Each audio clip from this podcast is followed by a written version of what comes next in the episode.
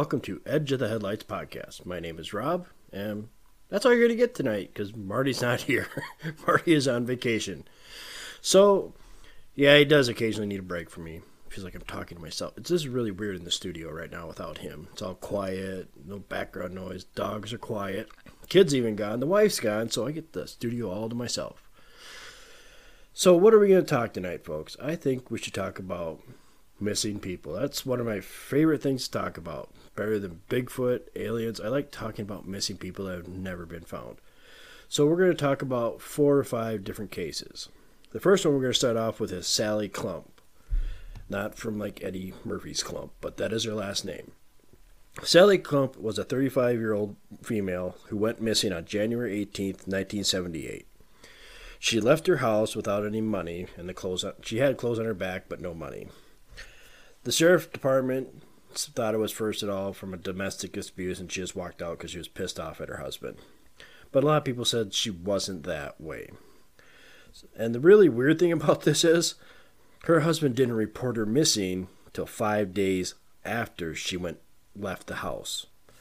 A lot of people believe she could like walk down to the Interstate 10, which is really close, and probably hitchhike away with someone. These cases are going to be really short to the point because I'm here by myself. But the funny thing is also, her husband Wayne and his brother Wally were both back in the paper again on June 24th, 1992. That's when they took on the BLM, the Bureau of Land Management, over grazing rights and made a big ruckus. So, now we're going to talk about Larry Lawrence Cosden, a 69 year old man who went missing September 17th, or then September 17th or 19th of 2015 depends on which paper you look in. He was went to this park, national park, while hi- and he was hiking with his cat. That's the only person that came with him was his cat. This was verified by another hiker that saw Lawrence with his cat as he was walking down a path near Rustlers Park. It also it is determined by the National Park Service that Lawrence Cosden died based on circumstantial evidence. Now I find this really weird because the state has a five year waiting period before they can say someone is dead if they're missing. And this happened like almost immediately. And this was, yeah, this is just weird to me because why would the national, the state get involved with this and say, hey, he's dead? But there is some inclination that his sister, who was the controller of his estate now at the time, said, yeah, just to say he's dead. So I find that another weird thing that the state would be involved in that much and would just say, hey, he's dead. The next case we're going to talk about is Lydia, also known as Janet Castorijan, who went missing June 19, 2015, while visiting Rustlers Park. Lydia's father told deputies that his wife needed to use the bathroom, the park restroom, while his 44 year old daughter waited outside. But when his wife came back out, Lydia was gone. Lydia is described as a vulnerable adult at, a, at special risk because of a brain injury. There was some closure to this case because in 2018, bone fragments were found in a remote, remote part of the area, and DNA proved that they were Lydia Janet Cosden's remains. Now, I find this interesting because where when they say remote, they don't give an exact location. I looked it up and looked it up, and there's like no exact location where her body was found. And I understand that she was a, they said like she was a special needs person and at risk, at risk adult. But I'm pretty sure she had enough common sense not to wander away from the bathroom where her mother was, and her plus her father was right next to it with his car, so he would have seen her walk away and say something. You would think. But that's another weird case. Like a lot of these missing people cases, people do inexplicable things. Like why do we walk away? Why don't you notice people walking away or just around the corners? Like, poof, they're gone.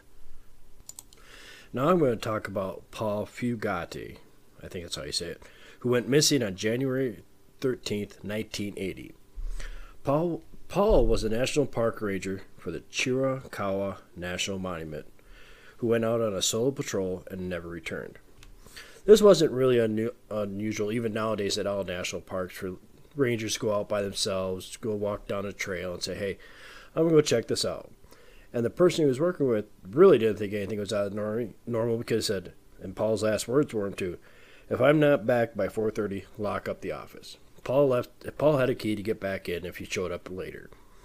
And inside his office, he left his money, his wallet, basically everything identification because he knew he was coming back or acted like he was.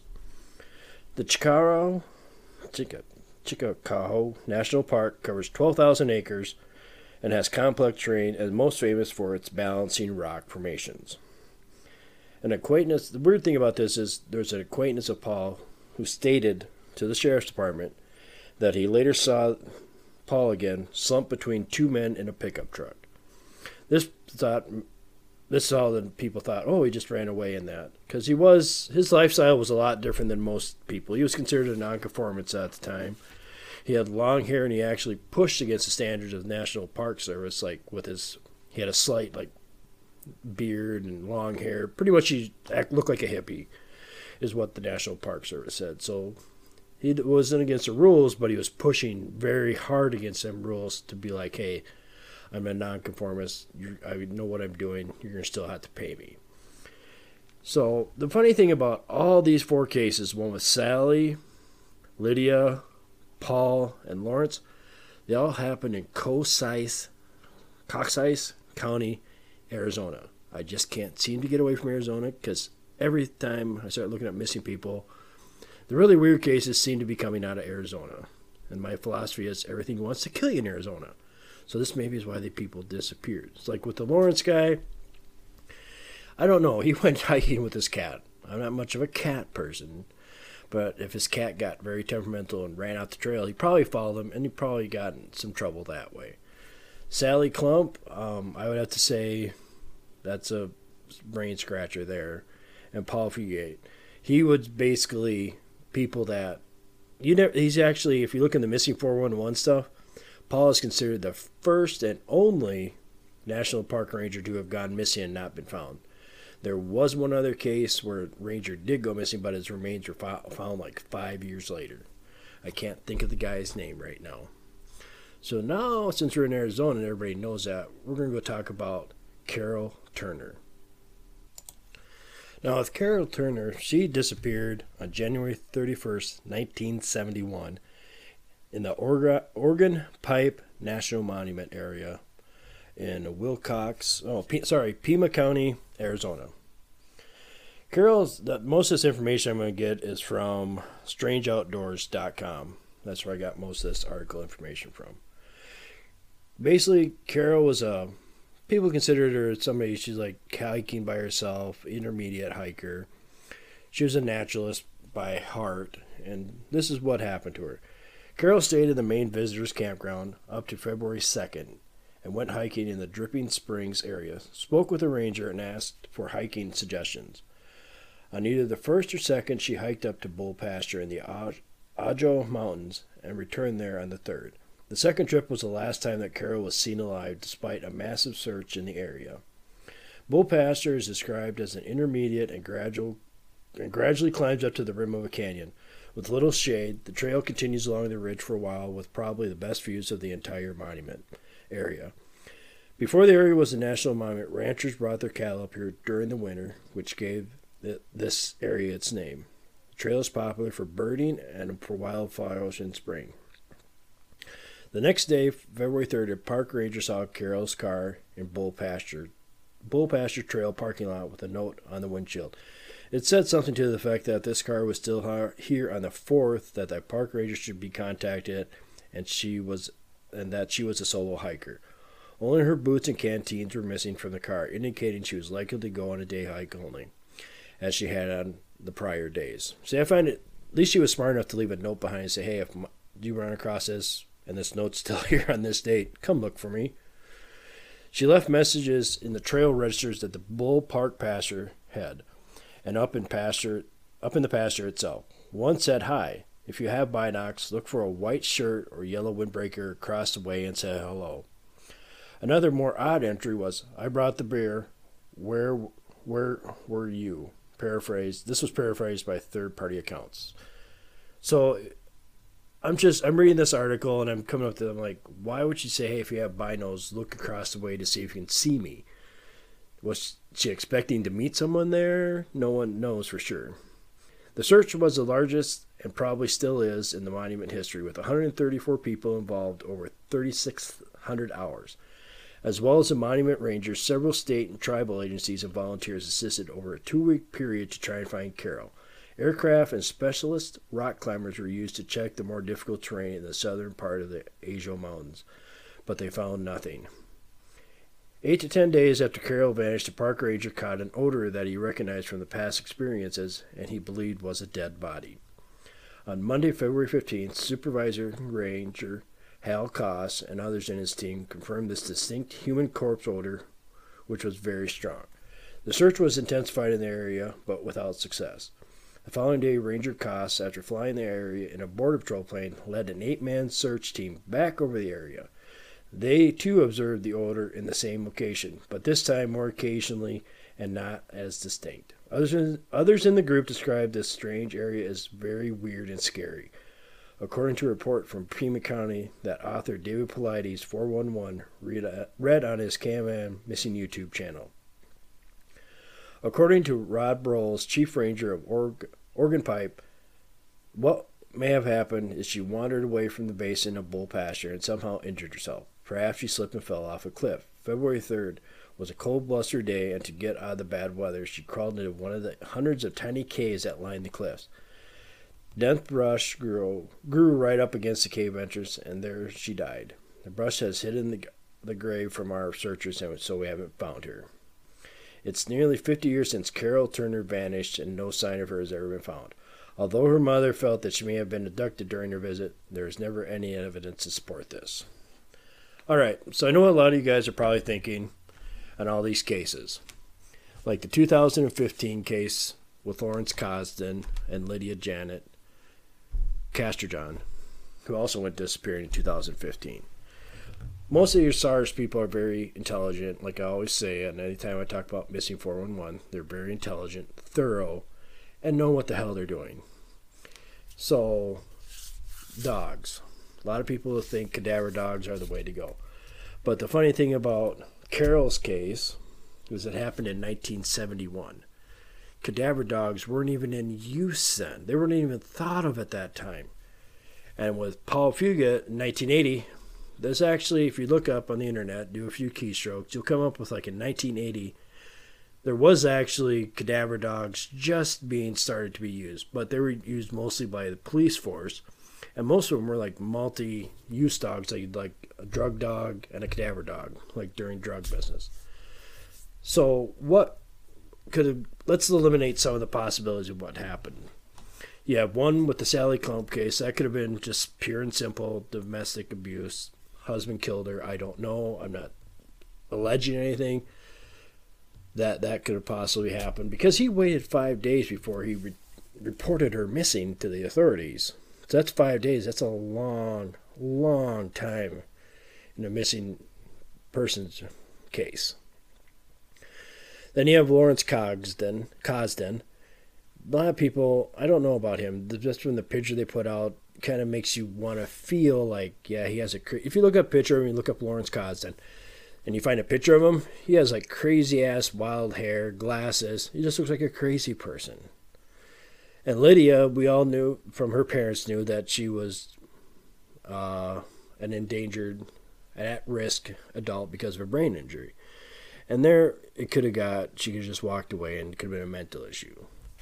Or like, then um, I don't, I don't always buy what the National Park Service says because, especially like on his case, where they said, oh, his sister came in and was a state owner, and all of a sudden, like, yeah, he's dead circumstantial evidence. Yeah, he died. He died. But a lot of things, like a lot of people, if you look in Arizona, where this is, most of this happened, it's right on the southern tip of Arizona, and it's right next to the Mexican border. And a lot of people are out there saying, yeah, it's drug runners. They ran across people that were running drugs across the border and they were killed. But if they were to do that, they you don't think they the cadaver dogs, like especially like in 2015, if that happened with Lawrence Cosden, they would have found him already. Then you also have people, oh, I don't know, because like with the Carol Turner case, I go into the portal theory that I have, because yeah, they smelt this rotting body and they searched this area. And I'm given the SARS guys, even probably back then, knew their shit because they didn't couldn't find a body even with the smell that was strong. And if you've ever been around something that's rotting, like you come across the woods and you come across like a dead rabbit, dead deer, that is a really pungent smell, and you can usually find figure out pretty fast where that smell is coming from. So that's just a few of the cases that missing 411 that piqued my interest. I know they're kind of short, and this is going to be a really short episode unless I can come up with some other stuff. But for right now, let's think about this. Could have aliens been involved or whatever else? And there's also reports out there that, see, from where Organ Pipe National Monument is and the Chickarara, however you say that, National Park, there's like three hours apart from each other. But there's also supposedly cavers say that there's a cave system that connects it. Could there have been something like when they said she fell in the cave system? Could something got her that way? So why is everybody so drawn to these missing 411 cases? And I would have to say personally, my reason is just that I don't, I don't understand how somebody can just up and disappear with witnesses around. It is one of the most baffling things that have been hitting the internet and all the interwebs and all that stuff since David Paulides came out with these. What are your guys' think that's causing this? I would want to know. Email us and let us know what you think because I want. I, this is something that seems like a topic I cannot get away from, and Marty would say the same thing. It is just so inexplicable that this is happening. What does our government actually know, or do they not know anything at all? Which would be scarier yet because do they know what's causing these people and why why does it always seem to be like certain ones like with miss like lydia and there's like elderly people are always seem to be the one or really young but the one that sticks out is that paul guy paul fugate he was a ranger for the national park service and they just seemed like yeah he's disappeared. He's a nonconformist. Could it be because they didn't really care for him that much because he was a nonconformist and pushed back against the set boundaries and rules that they set and that they really didn't care? Because there was a part of it if you really dig into his case on the internet unless you get the case files it basically they gave his wife dottie benefits for a couple years because they said yes he died and they're giving him benefits for there's benefits you get then like two years later like nope he's still he, we're taking away the benefits then another couple years later they turn around yeah we'll just give you benefits again so what do they know and why are they acting so weird? If you like want somebody to stop talking about something, you just go with the flow and say, "Hey, just here, take this money and shut the hell up." Could it be aliens that have abducted these people or taken these people? Or is it just as something as simple as drug runners and somebody being in the wrong place at the wrong time? Because I can see in 1971 there wasn't really much of a notified drug problem that we were told about. But the 1980s, that's when Coke was really first starting to make a big impact and coming into the United States from South America. So it could probably, Paul could probably have been somewhat possibly taken care of with the drug runners could have ran across something and that would have been it. But I just don't know. it's not fucking normal at all, which I like but scares me. So if you have any ideas, email us with your ideas of what could have possibly happened. And like the old saying goes, fuck normal. Bye.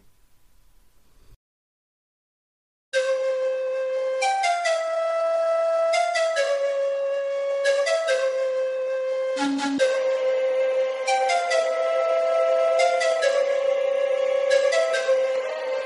Thank you.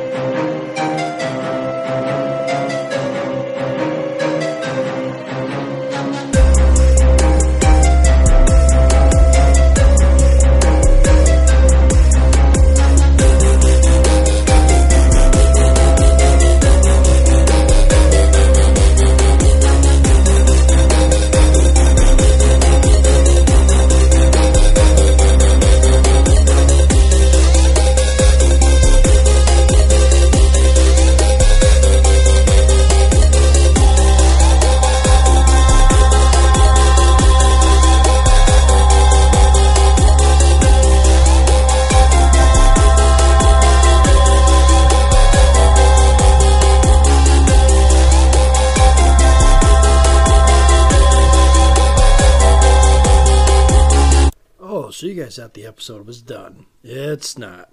Because I just came across this article that someone gave me, and it's from the Watertown Public Opinion. It's dated Tuesday, October 11th, 1983. Is It Haunted?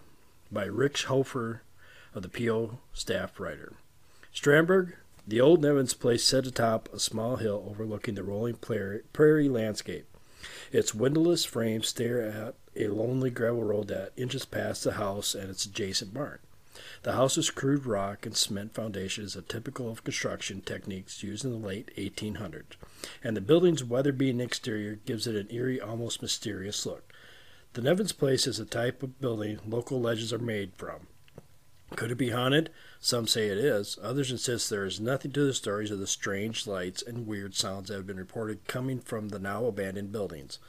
And still others say, well, they just don't know.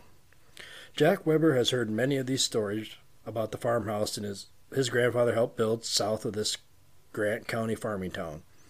The stories of the strange happenings have, over the years, helped make the Nevins place a source of mystery and speculation. There was, when the house was built, supposed to be a grave on the hill, Weber says. The old timers being that they were uncovered the bones while they were digging out the basement, then put them in a box, and then buried it in the basement. The people who used to live there say that the corner of the basement never gets hard. Floor it never gets hard. The legend, Weber says, is that the bones in the basement belonged to an Indian woman, but who she was and the tribe she belonged to, and how and when she died, have remained unknown. What is known, though, is that ever since the house was built, there have been reports of strange happenings connected to it. Footsteps and other noises coming from the empty rooms, lights appearing from the windows while nobody was home, doors opening and closing by themselves, and finally, reported sightings of a pearl white woman standing at the top of the stairs. The weirdest thing that is supposed to have happened there, Weber said, happened once or twice when his, one of his, two brothers were living there. He had a cream separator in the basement, and he'd take the milk down there from the barn, separate it, and go back to feed out to feed the calves the separated milk to calves. Feed the separated milk to the calves. Once he came back to the basement, the door was shut and had been hooked from the other side. Nobody's around, just him. He had to go around the house and down through the trap door into the cellar. He found that the six inch iron hook had been dropped through the eye of the lock, and supposedly one of the large milk cans full of cream was sitting against the door. Weber admits he doesn't really know if any of those stories are true, but he does know what he and his brothers have seen. We were coming home late at night, and when you come from the south, you can see the house on the hill from a couple miles away. Once in a while, you can see the light up there, but it goes. But I guess it never had the desire to go up there. One time, my brother did, and he got as the farm, as the farmyard, close as the farm as the farmyard gate before he stopped. The light had disappeared by the time he figured that since the light was gone, there was no reason to go up there. Are the story and legends true? Reuben Nevins, who lives now lives in the Goodwin, was raised in the house and says he doesn't know. He said he can't recall the story of the woman at the top of the stairs, and the story about the locked door came from his brother, who now lives in Sioux Falls, in the Sioux Falls area. The only odd thing Reuben Nevins says he could remember about the house were some strange kind of noises in the basement, which he said were too hard to describe. Is the house on the hill haunted, or are the stories that have circulated years just that stories? Nobody has a desire to bother anything. Whoever said to, of the house has been said of the house has been banned for about two decades now. It's one of those things that enough weird things have happened. The locals leave the darn thing alone. All right, I'm going to pull out a call out to some of our local listeners that listen in Stockholm, Strandburg. You know who you are. If you can pinpoint me, I grew up in the Stockholm area. If you could pinpoint to me where this Nevins place is, I would love to go see if it's still there and check it out and see if some of the stories are true. And then we get back on the podcast and we'll tell you if anything happened. I'll even send Marty up there as bait. I'll even put a pork chop around his neck and say, go. So, like I said before, fuck normal. Bye.